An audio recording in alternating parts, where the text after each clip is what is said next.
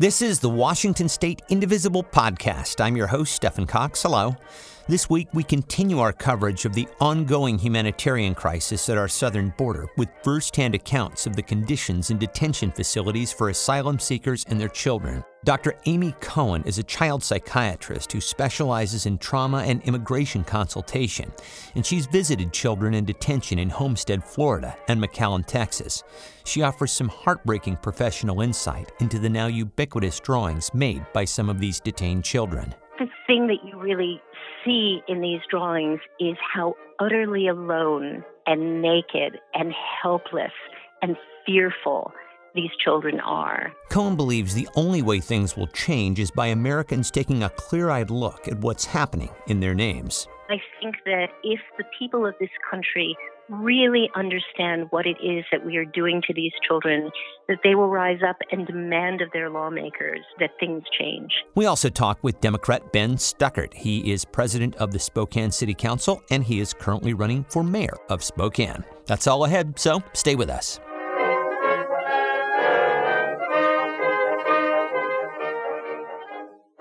By now, we have heard and seen reports about the horrific conditions for children of asylum seekers in U.S. detention centers. My guest, Dr. Amy Cohen, is an eyewitness to those conditions. She is a child psychiatrist who specializes in trauma and immigration consultation, and she is a Flores Settlement Counsel expert, and she joins us now. Dr. Amy Cohen, thank you so much for joining us. Thank you, Stefan. Thank you for having me. So, you were part of a team of observers who uh, went in April to a detention facility in Homestead, Florida. What did you encounter there? So, Homestead is an enormous facility. It resides on a pre abandoned road uh, where there's an uh, Air Force facility and where it's really quite desolate and uh, deserted. Um, it's away from any community. It's really away from a feeling of life. It's not a place that you can imagine putting children. Um, it's surrounded on all sides by a very tall chain link fence, which is covered by a cloth which uh, keeps children from being able to see out and obviously keeps mm. people on the outside from being able to see in.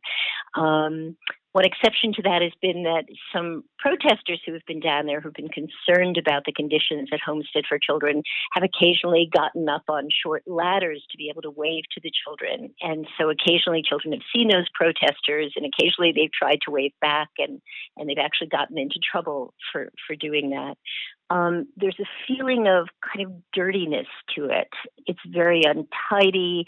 Um, nothing seems to be particularly well maintained. So there's a quality of grimness.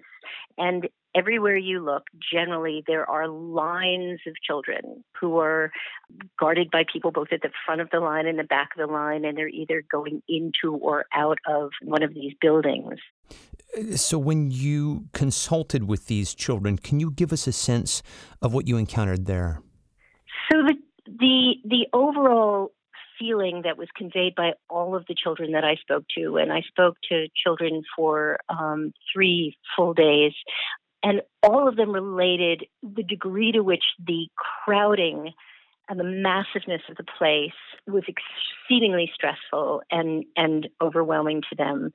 They talked about how much noise there is, particularly in this enormous tent that they call the school, which is just one long, enormous tent that has been divided by kind of soft fabric dividers into classrooms. And the noise is so tremendous in there that children said they found it very hard to concentrate. They would start to develop headaches. And teachers have to be given microphones in order to be heard above the din. So the crowding and the perpetual noise is is deeply disturbing to kids. Many of them mention the fact that they're never able to get a moment alone or a moment away from it in order to just soothe themselves or calm themselves down. So children who have come in there already highly stressed, sometimes from the circumstances of their countries of origin, often from what they've been through at Border Patrol facilities, having been taken away from families, with uncertainty about when they're going to be united with families, these children then face the additional stress of being in these highly crowded, noisy environments where they have absolutely no agency, um, and where the rules are exceedingly rigid in order to be able to manage this large number of children. Talk about some of those rules. What are they? So the interestingly, given that these are, are teenagers um, and teenagers who are deprived of some things that teenagers really I don't know if I want to say need, but certainly stress teenagers use to diminish their stress. These children are not allowed to have music of their own, for example. They're not allowed to have writing implements of their own, so they can't journal, they can't draw, things like that. But of all of the rules that exist for these children, um, the thing that they talked about the most, as the most onerous, was their inability to in any way touch another child. Um, children, two girls, with one is uh, crying, one girl described that a friend of hers had lost her mother and was crying inconsolably. And when her friend touched her back, she was told that she was forbidden to do that, and if she did it again, she would be written up and reported. Um, if children are out on the playing field and you know one one hits a soccer ball and they want to give a high five, they're told that if they do that, they're going to be reported. Were you told about the rationale behind that rule by any of the officials at Homestead? Well, sometimes the officials deny that such a rule exists except that we did hear it consistently from absolutely every single child, as had other teams of, of observers and inspectors who had gone in before us.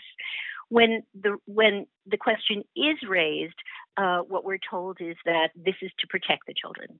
This is always a, a matter of protecting the children because sometimes children might be touched in ways that they don't like. So, in order to forbid bad touch, they've decided to impose a rule of absolutely no touch. Um, and we certainly know, I certainly know as a psychiatrist who's worked with trauma, that the inability to offer any sort of physical comfort, to even shake someone's hand if they're leaving, which the boys told us they're not permitted to do, um, is itself deeply disturbing and traumatic, and certainly removes from them a way to not only receive, but also to give comfort to each other. It's a normative social interaction, particularly in the countries that these children come from. Culturally, the place where these children come from is a place where um, normative, non sexual physicality is very much expected. And um, so it's it's particularly onerous and stressful and unnatural for these children to ever be forbidden to touch and to constantly be threatened uh, if they do this, even in the most innocent and, and kind manner. I want to explore the psychological impact of this in depth with you in a moment. But first, tell us how do these children wind up in these facilities? So, children wind up in these facilities by having first been generally separated from whatever adult, often adult, uh, brought them uh, to the border. They're then placed uh, sometimes for a short period of time. Now we know sometimes for a much longer period of time in these border protection facilities, which are squalid and dangerous places. And while they are there, they are in the custody of the Department of Homeland Security. At some point, these minor children are then transferred to uh, the Department, uh, the Office of Refugee Resettlement, which comes under the Department of Health and Human Services. And when they are moved from the Department of Homeland Security to the Office of Refugee Resettlement, all of them uniformly are called unaccompanied minors. They're called unaccompanied alien children, UACs.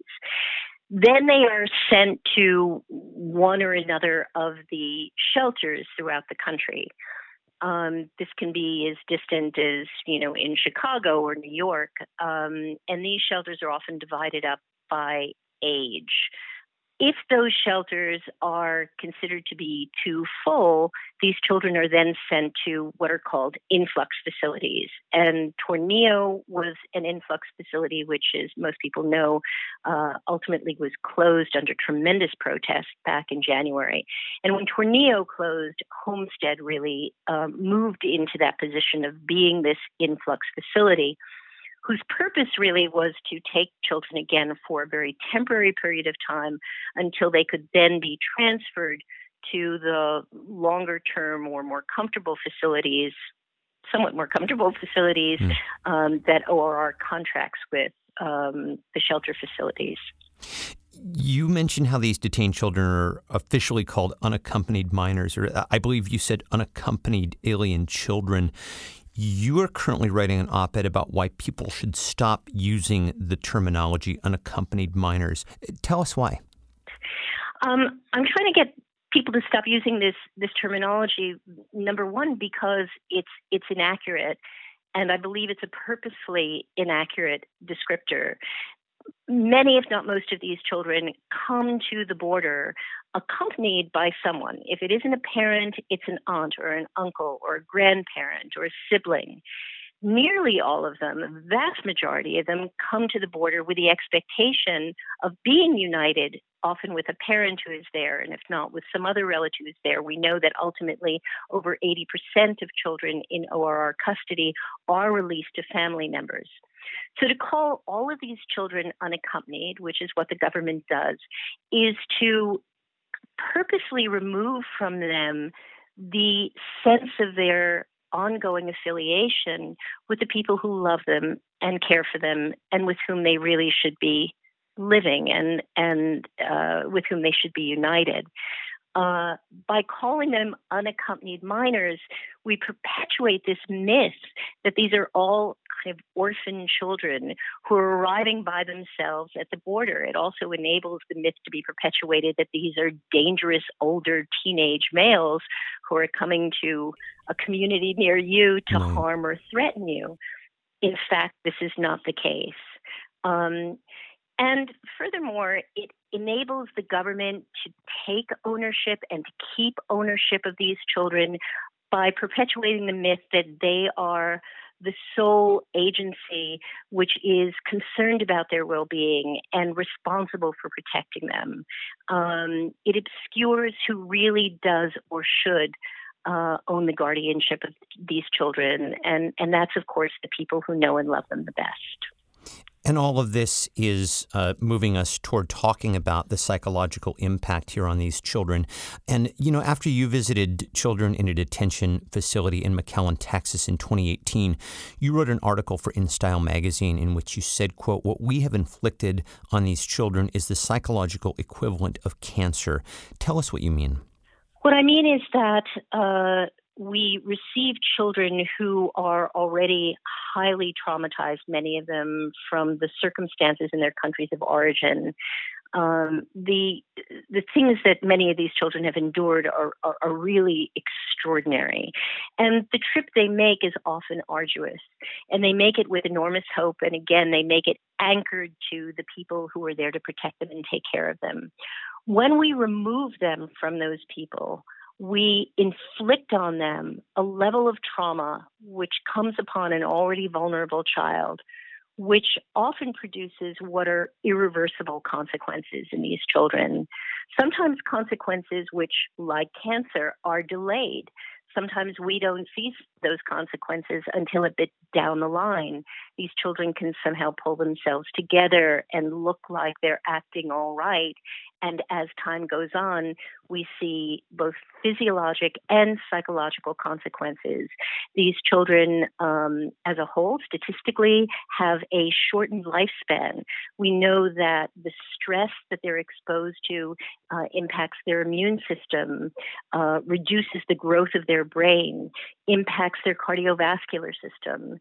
Psychologically, particularly for the younger children, um, many of the injuries of this trauma sit under the surface like landmines.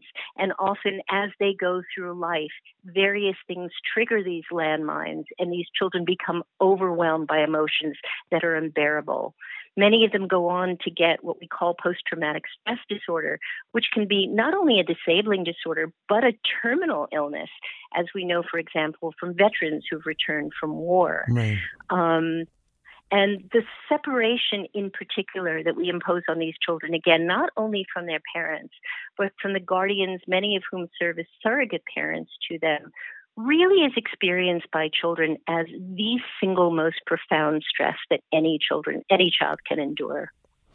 We have seen drawings made by some of the children in the Clint, Texas mm. detention mm. facility. Um, these are drawings that they made of children in cages. Uh, we have posted those uh, drawings for people to look at at indivisiblepodcast.org. As a trauma specialist, what do you see in these drawings? Oh, these drawings are so deeply, deeply disturbing. Um, what you see in these drawings are a number of things.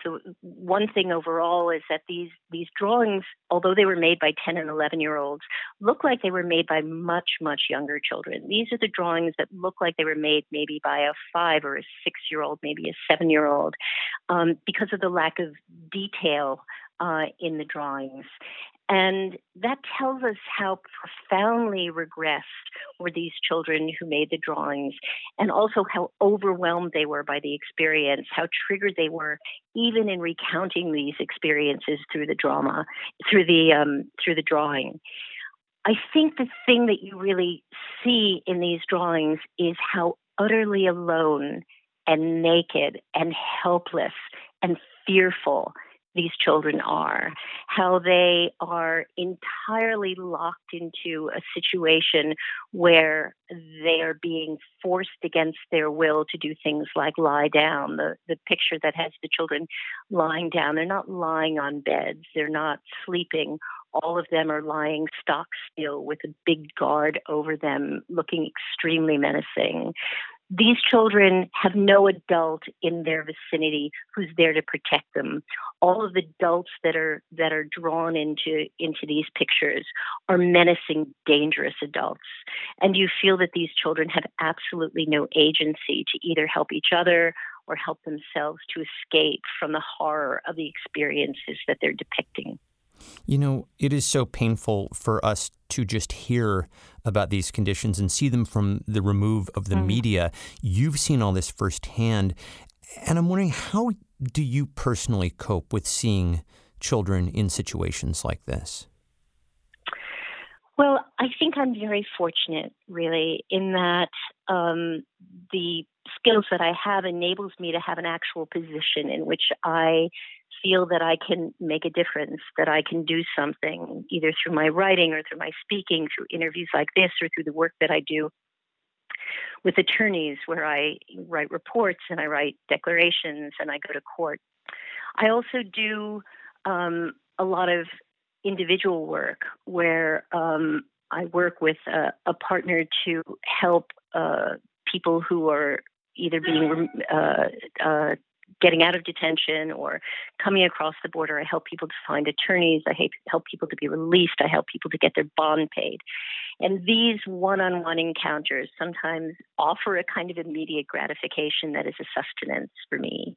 Um, and I think that for me, there's a sense that simply being an American uh, whose government is the agent of the terrors being visited upon these children means that I really must do something. So the work uh, is driven very much by my feeling of responsibility uh, for the trust that these children and their parents, because I've interviewed many parents as well, um, have placed in me. And when it isn't that, it's my my children and my animals who keep, mm. who keep me going, as they do many of us. Well, the work that you're doing is just, in a word, uh, heroic, and I think we all thank wow. you for, for doing it. Um, as I mentioned at the top, you work to determine compliance with the Flores Settlement Agreement. And just for those who may not be familiar, briefly tell us what Flores mandates in terms of how children must be treated. So let me just say the Flores Settlement Agreement came out, out of a lawsuit that was originally introduced, I believe, in 1984, and the agreement was finally finalized in 1997. And it sets out what are really minimal standards um, of care to which the government must adhere uh, when they have custody of, of immigrant children. Um, safety and security uh, is one uh, that we've heard a great deal about. Um, the government is compelled to keep these children in the least restrictive environment. Um, many of us feel that many of these children are not in the least possible restrictive environment. Uh, the government is compelled to release them to um, appropriate sponsors. Uh, or family members as quickly as possible. Um, I believe there's a 20 day limit on that, isn't there? That's actually a myth. There isn't. Oh, okay. there isn't really a 20 day limit, and I know that's something that's been perpetuated a lot.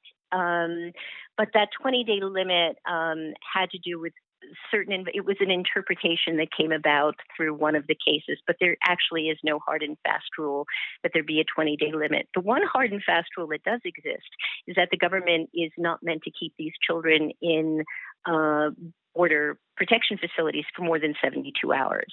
Um, and as we know, even you know toddlers and babies are being kept there for weeks on end. Yeah. Uh, but basically, the the requirement is that children are to be removed from government custody with all due haste as quickly as possible.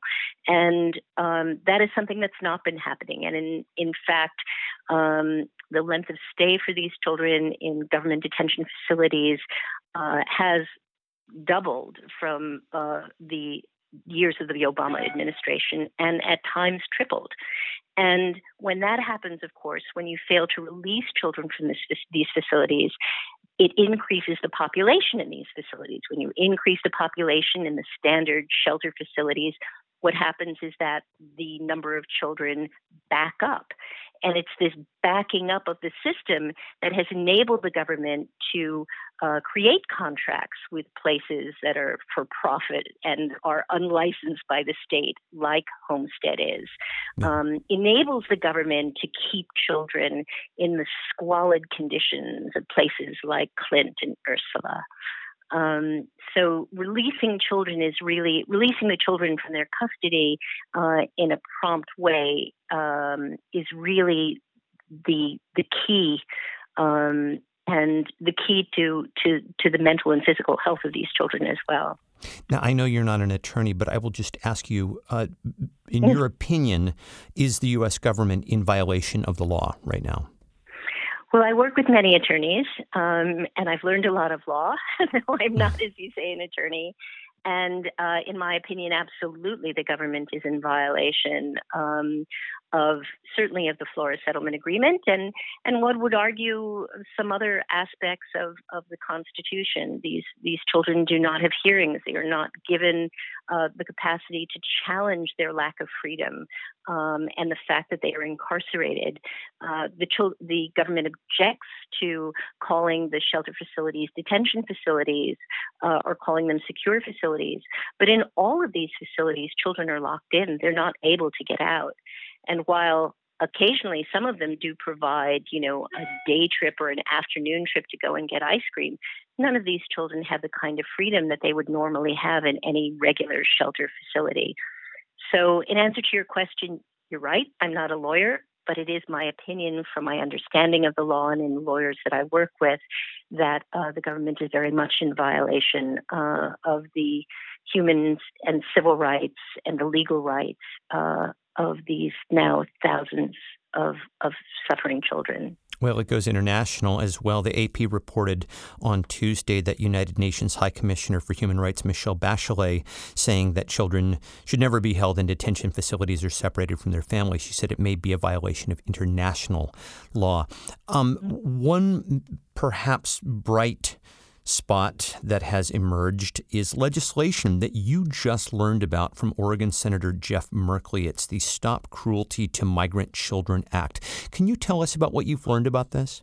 Yes, this is uh, very promising and very heartening, and we really have to uh, thank Senator Jeff Merkley of Oregon for uh, really being at the forefront of of, of much of the the congressional concern um, about these children.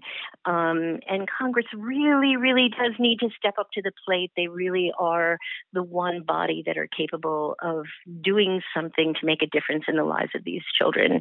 Um, so this is, as you say, it's called the Stop Cruelty to Migrant Children Act. It is Jeff Merkley, along with a number of his uh, congressional allies, um, and it addresses the conditions uh, of children um, from everything from uh, uh, Border Patrol, Border Protection facilities, to ICE detention facilities because we do have some children in uh, family detention, and those facilities are, are run by ICE. Um, it does address address things uh, such as ORR detention and prompt release of children. It really looks at a full range of issues which uh, clearly and deeply impact the psychological and physical health of these children and tries to address the ways in which many of the policies uh, of this government really inflict terrible cruelty upon these children. And I will just ask you before I let you go what do you personally think that it's going to take to change policy in this country? Well, I hope it isn't going to uh, take a change in government, but I think many of us fear that it will. No. Um, I believe that it really will take uh, the capacity of the American public to really uh, receive accurate exposure um, to what is going on in these facilities. I think at our heart, we are a humane country. And I think that if the people of this country really understand what it is that we are doing to these children, that they will rise up and demand of their lawmakers uh, that things change. And I think that's what it's going to take. I think, you know, I, I don't know if it's going to take people taking to the streets, but it is certainly going to take people remaining consistent and persistent in their concern about this. What we don't want to see is a bit of what we saw last summer, where there was, a, you know, a swell of concern around the child separation issue, and then uh, a kind of receding of that concern, uh, which enabled this administration to step step in and uh, devise even even more cruel policies uh, toward these children and families. So people need to remain persistent and patient, and to work together, and really to demand uh, of lawmakers that they keep this issue on the front burner. Well, I know that message absolutely resonates with my listeners. Dr. Amy Cohen is a child psychiatrist who specializes in trauma and immigration consultation. She is a Flores Settlement Counsel expert. Dr. Amy Cohen, uh, thank you so much for joining us. Thank you so much for all the work you're doing. Uh, Stefan, thank you so very much for having me.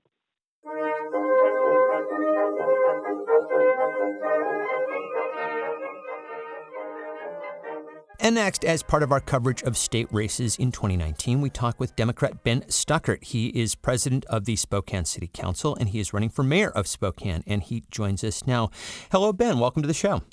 Thank you very much for having me on. I appreciate it. So, you know, for those of us who may not be familiar, uh, just give us an idea of the politics of Spokane. So, we know that the surrounding area is pretty red, but parts of the city are pretty blue. What can you tell us about the politics there? Well, so we've done some pretty extensive analysis of the last 10 years, and we're becoming bluer. If you actually have a D behind your name um, in Spokane elections in the city proper, you win. Hillary Clinton won. Um, Lisa Brown won overwhelmingly. I think Lisa got uh, in the congressional race against Catherine McMorris Rodgers. She got 58% in the city of Spokane. Um, as you said, we are surrounded um, the sixth district typically used to be a swing district, but I think the third was more competitive back then. It's become a solidly 75% Democratic legislative district in the heart of Spokane.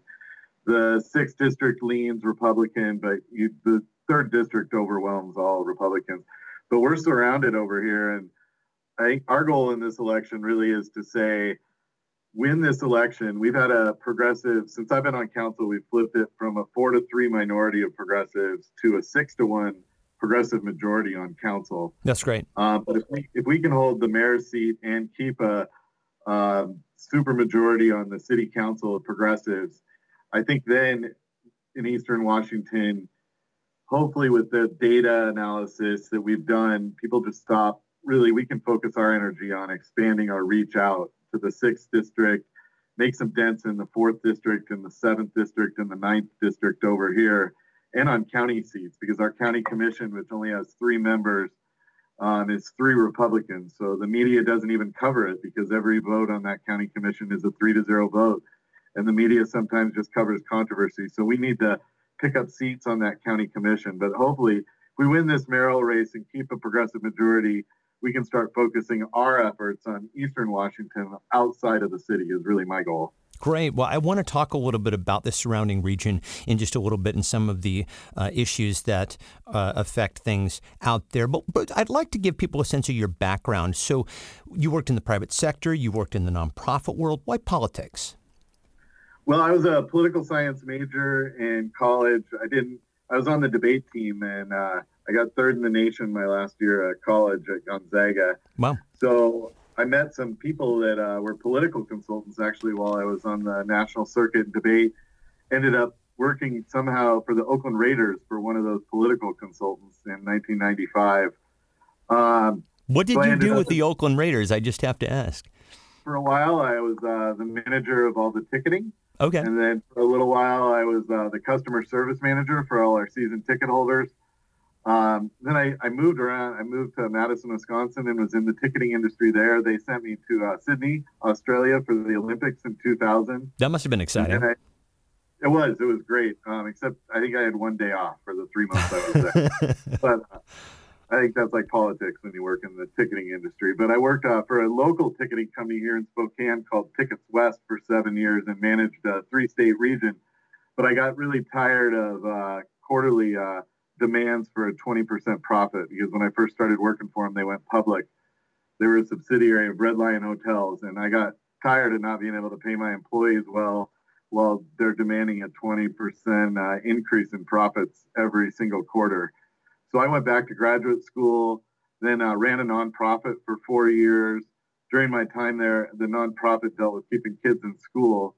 Uh, it was a local part of a national agency called Communities in Schools and we started that locally. I ended up um, starting with 20,000 in the bank, and by four years later, we had a half a million annual budget with 10 employees, helping a lot of the kids in the schools. But at the time, I dealt with uh, a lot of politicians because there's just not money for prevention out there, and prevention is really upstream where you're going to make the difference. If we could have high quality pre-K, we all know the the seven to one. Every dollar you invest is seven dollars paid back and I was really disappointed in our local city council and the mayor at the time that gave lip service behind closed doors, uh, but didn't want to fund programs like that. So when the opportunity came up to run for council president in 2011, I, uh, after dealing with a lot of politicians, I realized they, I always hold people up on pedestals, and I realized they were no smarter than me, and I'm just as hard a worker as anybody else. So I ran for office. Yeah, that reminds me of the old story about going to Congress. When you first arrive in Congress, you wonder how you got there. And then after a couple terms, you wonder, how did all these other people get there? So, I, yeah. Very true statement. so, I want to get into some of your platforms, uh, and I want to just jump into the deep end and start with uh, one of the biggies, and that is homelessness. Uh, you've said that you want to decriminalize homelessness in Spokane. What do you mean by that? Well, right now we have a sit and lie law and anti-camping laws on the books, and um, if they're violated, and people we try to move them and offer them services, but then at a certain point we're giving them tickets, and somebody that's homeless, the ticket doesn't do well, and we send most of them. We send. We have a community court that offers services. That's great. They don't end up in jail.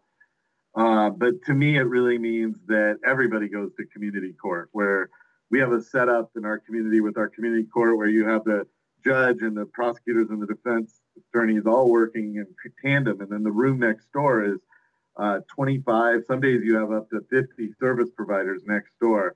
None of those people should ever up, end up in our jail system. Uh, that's just kind of, for me, misdemeanors like that that are uh, quality of life violations downtown should be completely decriminalized. There should be no chance to go to jail. It should just be how do we connect you to those services. And I see too many times where you know, we're charged $125 a day by the county for a bed in their jail, which is really antithetical to sending somebody to jail to me. What do you see as some of the root causes of homelessness in your city?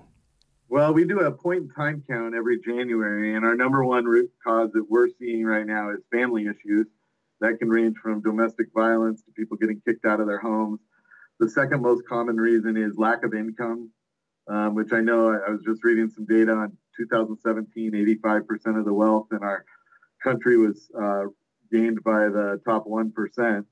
And I think we have a huge problem nationwide on wealth inequality. And then the third reason was no housing. And we have a housing crisis. And I continue to talk about here what for we've lost money, we've lost ground on building um, low income housing or subsidized housing. And then also we have no housing up on the top end though. And we we've just backed ourselves into a corner where there's no inventory available. So rents are rising at extraordinary rates and those people are ending up on the streets. And then we in 2018 in Spokane, we had 800 people that did everything right, went through the process, got a housing voucher, which is just as good as cash and there was no affordable housing for them to take their voucher. So we've got an absolute crisis on our hands. And then you couple that with the fact that there are 700 homes that are vacant in Spokane that are owned by big banks that are um, going through different parts of default. And if you think about that, our homeless count in January, on January 20th, for the people in the emergency shelters and unsheltered was 1,300 people if you could just get everybody uh, either a house to live in, so you take care of all those vouchers, and then we deal with the banks. And I think we need to take some drastic measures with the banks. Right now, our staff at the city is just working one house at a time. And I think you need to go sit the bank presidents down as mayor and talk to them about how we're going to solve this problem and explain to them that we're willing to go all the way and grab those houses. There's also, you know, I think since we deinstitutionalized mental health, we didn't ever come up with the correct solution for mental illness in our society. And I think the 80s are really coming home to roost right now. We're seeing that 60% of the people in Spokane County Jail have co occurring disorders, so two or more. Um, and that's just absurd that you're taking those people and locking them up. And then, you know, Seattle had their Seattle is dying video, and that made its rounds over here. And some people just want to say, like, I have my main opponent she just is continually citing uh, some anecdotal evidence that 80% of the people homeless on our streets are addicts. And the data doesn't show that. And then our shelters we're providing, shelter beds, are just beds. And we're not providing any case management inside those shelters. And you need to be, if somebody needs housing or somebody needs mental health services or they do need addiction services, the place to get that to them would be in the shelter system. So we've got to do a better job in our shelter system of providing those opportunities for people to get services. So really is you're laying out, and we know this. This is an enormously difficult and a very interconnected problem. And um, you admitted making some missteps on this issue and others. You address that in a section on your website called controversies. I I have never seen anything like this on a campaign website before. Why did you decide to include a list of your controversies?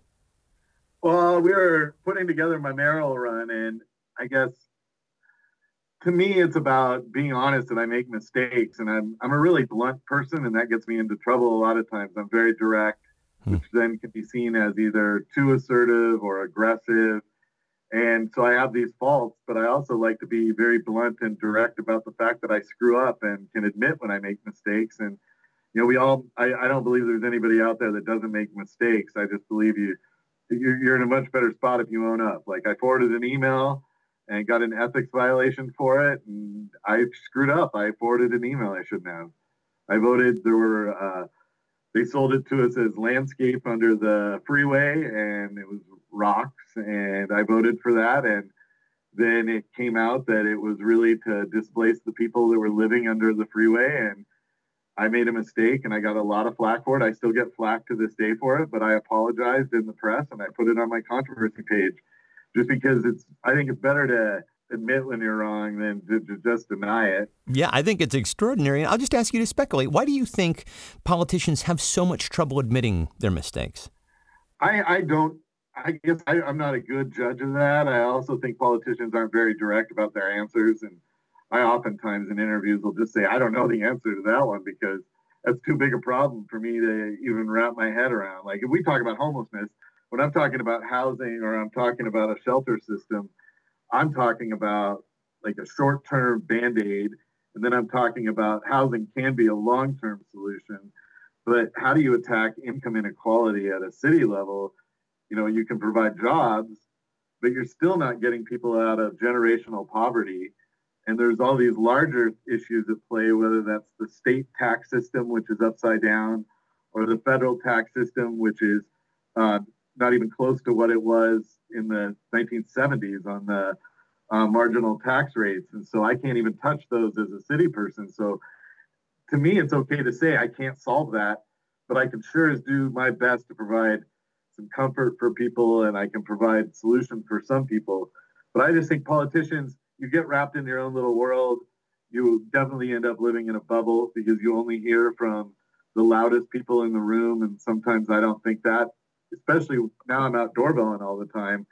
And the loudest people in the room don't necessarily reflect the, and you don't want to offend anybody, right? I don't think anybody goes into the world thinking you're going to make people angry, but I've learned like land use changes, especially, they're losers in land use changes. If you're going to upzone a neighborhood, those people that are in their single family home that don't want it to be upzoned, there's no way around it. But if you think that's the right thing to do, you're going to anger some people.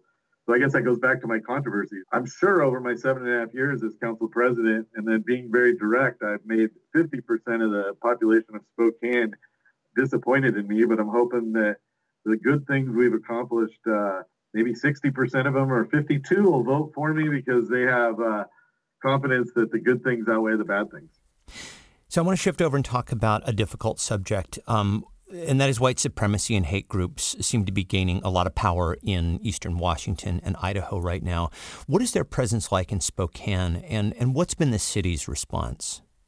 Well, so the two most disturbing things I've probably seen in relation to that, I guess I got three three stories real quick. The first is is I get called in because I'm definitely one of the more progressive leaders in town when a um, convention wants to come to town, and Lutheran USA was going to come. It would have been in, I think 2022. Um, they have 25,000 people they bring to your community. Convention business is real good for our downtown. And they called me in in the last minute and were real concerned uh, because walking around and visiting our town, um, they didn't, half of their convention would be people of color and they didn't see that here. And so we're, uh, um, unfortunately, we have not fully, as a community, embraced multiculturalism and diversity. And that's a holdover to the fact that we're close to northern Idaho. Now, the city of Spokane, I've seen two instances that were just brutal. Um, the N word was painted on our Martin Luther King um, Children's Center one morning, and I got called. And, you know, I live like four blocks from there, and I drove down, and we had a rally that afternoon. And then the uh, Salish School, which is was I think the first school really reteaching Salish in Eastern Washington that lost the lost language, you know, and that's how you kill a culture is kill its language, yeah. and really bringing that back. And the School, this beautiful work. Somebody broke in and put swastikas all over the inside of the kids' classroom. Hmm. So we had a big rally there. Um, I'm proposing that we create an office of civil rights in the city, and it becomes a cabinet level position. Because the organizations I've been involved in um, don't just pay um, equity and diversity lip service but they actually live it. And so that every decision uses that lens when they're making decisions. And then the leadership of organizations needs to reflect what you want the world to look like, not what you, um, not reflective of where you're at now. And so my cabinet has to be uh, very diverse and deliberate and reflect to the community what we want Spokane to be. Um, we're we're surrounded by uh, people that support people like Matt Shea who want to create a Christian nation out in the fourth district. And, you know, they've shown up. Matt Shea led a rally outside of one of my council meetings, and there were 80 people with rifles outside. Mm. Um, they're just not the type of people you should even welcome into any community. And it's a it's a fight, but I think from a leadership perspective, you have to speak out but you also need to surround yourself with that diversity, what you want the community to look like. And Matt Shea is a Spokane Valley uh, representative. He's a Republican, and he is uh, affiliated with hate groups. He's a figurehead of the Liberty Movement, which wants to split off the eastern part of the state. And he was also found to have offered to conduct surveillance of uh, liberals and progressive activists in Spokane. Can you talk about your response to that as city council president? I yeah, I don't. I, my response is that's disgusting, and I can't believe people that live 20 minutes from me vote for him. And it's wrong. It's he's immoral. Um, what he's calling for is is awful. Uh, we actually, when that broke, I, I, don't remember if it was the Guardian or who broke that story about him surveying um, liberals in town. We were trying to do our own research to figure out who he was surveying because they do call to actions at the city council meetings. And I remember when I got out of my car that night when the 80 of them were out there with guns. And they were mad because I was giving a salutation, so saluting the uh, Council on American Islamic Relations, so CAIR. And these are people that are really wanted us to do the salutation so that they didn't they felt like city leadership was behind them. And then I show up for the meeting and there I was on my phone. My assistant called me and says, take the back entrance. And I'm like, oh, I already parked my car. And he's like, look up. And I looked up and there's 80 people with guns and Matt Shea is on a microphone. Mm. And Matt Shea said, there, look at him. There's Ben Stuckart now, the one that's doing this. So then they all turned and looked at me. And uh, I got to say, it made me sick to my stomach as they all followed me in. And then they ended up standing in the back of our council meeting with their guns and trying to intimidate us. And um, I don't know, you just got to, you feel awful and sick to your stomach, but you have to be strong, I guess, and you have to kind of laugh off their stupidity because, and I don't know, laugh isn't the right word because you have to take these people very seriously, but you can't also like be afraid to honor our, Islamic brothers and sisters that are out there just as contributing to society, probably more so than any of those 80 people that were standing outside my council meeting. Um, but you know, we had a bomb at our Martin Luther King uh, march in 2011. We're a long way from recovering, but I think recovering is a lot more than even what I'm talking about an office of civil rights or that. We have to admit our original sins. We have Hangman Creek south of town because they hung uh, the Native Americans on Hangman Creek and you know the, there's still uh, Fort George Wright Drive, and I've been getting pushback on trying to change the name of Fort George Wright Drive, and he's the one that went and hung the Indians and massacred all their horses. And we've got to, you've got to first admit you've got a problem that we've got a genocide on our hands, and that we've got this original sin of slavery and the genocide of the Native Americans. And then you've got to figure out it's not just a matter of lip service, and it's not a matter of changing the world to how you want it. I think there does. I think the conversation at the national level about reparations is long past due, and that's something I, I personally believe that we should all be supporting. Though there's got to be a make it right, and we're still not right now, and there's still Donald Trump in the White House, which is just as you know. I remember on election night in 2016 calling my friend and just bawling my eyes out because she's got two little little kids. That's awful to think that, that things have gotten worse and they shouldn't get worse in our lifetime. I'm sorry. It's just a really emotional topic. And especially you grew up in Eastern Washington and went to a really liberal Catholic church. And I didn't know, I don't think when I was little growing up in a Catholic church with my mom was a teacher and my dad worked in social services his whole life that I understood how how backwards some people are here in Eastern Washington. And we've got to you know, I could have settled in Seattle or I lived in Madison, Wisconsin for a while, which is, and I lived, when I was in Oakland, I lived in Berkeley, but I want to be here in Spokane because we can make it the community we want it to be. And you're on the ground there trying to make a difference, and, uh, and, and it's extraordinary. Um, I would like to end by talking uh, about something that is uh, much more hopeful, and that is your embrace of the arts. This is something that's very near and dear to my heart. You're a huge advocate. Um, talk a little bit about the importance of the arts to a city. I think you can make the argument that without the arts, Spokane would be exactly where it was in 1995. We were when I graduated from Gonzaga in 1995. I left town because downtown was a, a dead spot and we're now, I think yesterday I just got an article forwarded to me that we're one of the top 10 up and coming foodie places in the country. Oh, that's great. And it was a fairly large organization that had named us that. We've got these wonderful chefs here. We've got music venues now that are thriving, and we've got uh, more art galleries than we've ever had before. And we've just got this thriving scene where it's culturally, and that brings, and like if I'm a student, we, we only keep about 25% of our students from Gonzaga and Whitworth and Eastern Washington University stay here. But as we see generational change, the more of those students that come from out of the area and stay here build a stronger Spokane. We need to get that number up every year. But the only way you're going to keep those young people here is, is having that thriving arts and culture scene. So it's not just about the aesthetic value of I like music, I like art. I think it strengthens our town and, you know, we've seen record economic growth over the last five years in Spokane. And that doesn't mean that it's filtering down as it should or that everything's perfect. But we're up and coming right now. And the reason for that, I believe, is this really strong arts and culture scene. And in my first year in office in 2013, the mayor eliminated the arts department at the city. So I spent two days on the phone begging people for money to create a nonprofit so that we'd at least have one organizing force in town. And then I ran on a, when I ran for my second term as council president, I was really forward about how we were going to triple the funding for this nonprofit with city dollars. And when I won, that was the first thing we did. And to me, the artists in this community are near and dear to my heart. And no town has a soul unless they have arts and a strong arts and culture scene. And we're seeing that thrive right now. And that's what's going to get us through it, get young people staying here, and we'll see generational change where we can really, our values will be reflected outside of Spokane.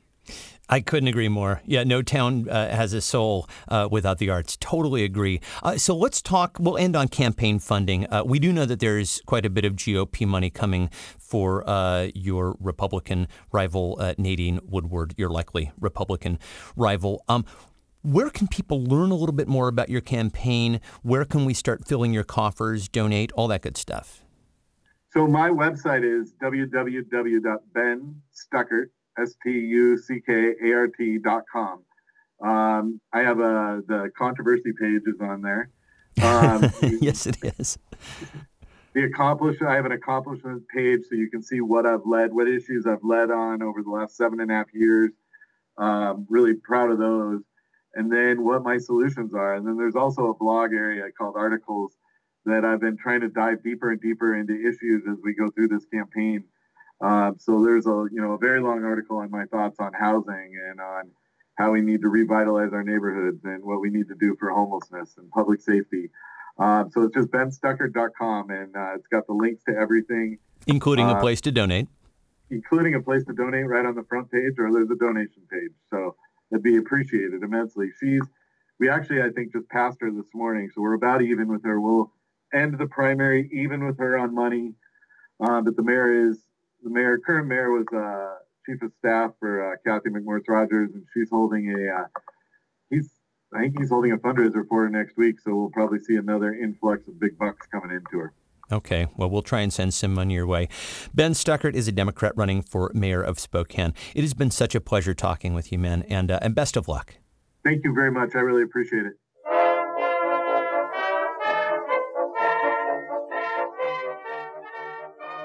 And we will finish up with our call to action. And as with last week's show, we really only have one focus, and that is on the humanitarian crisis at our southern border.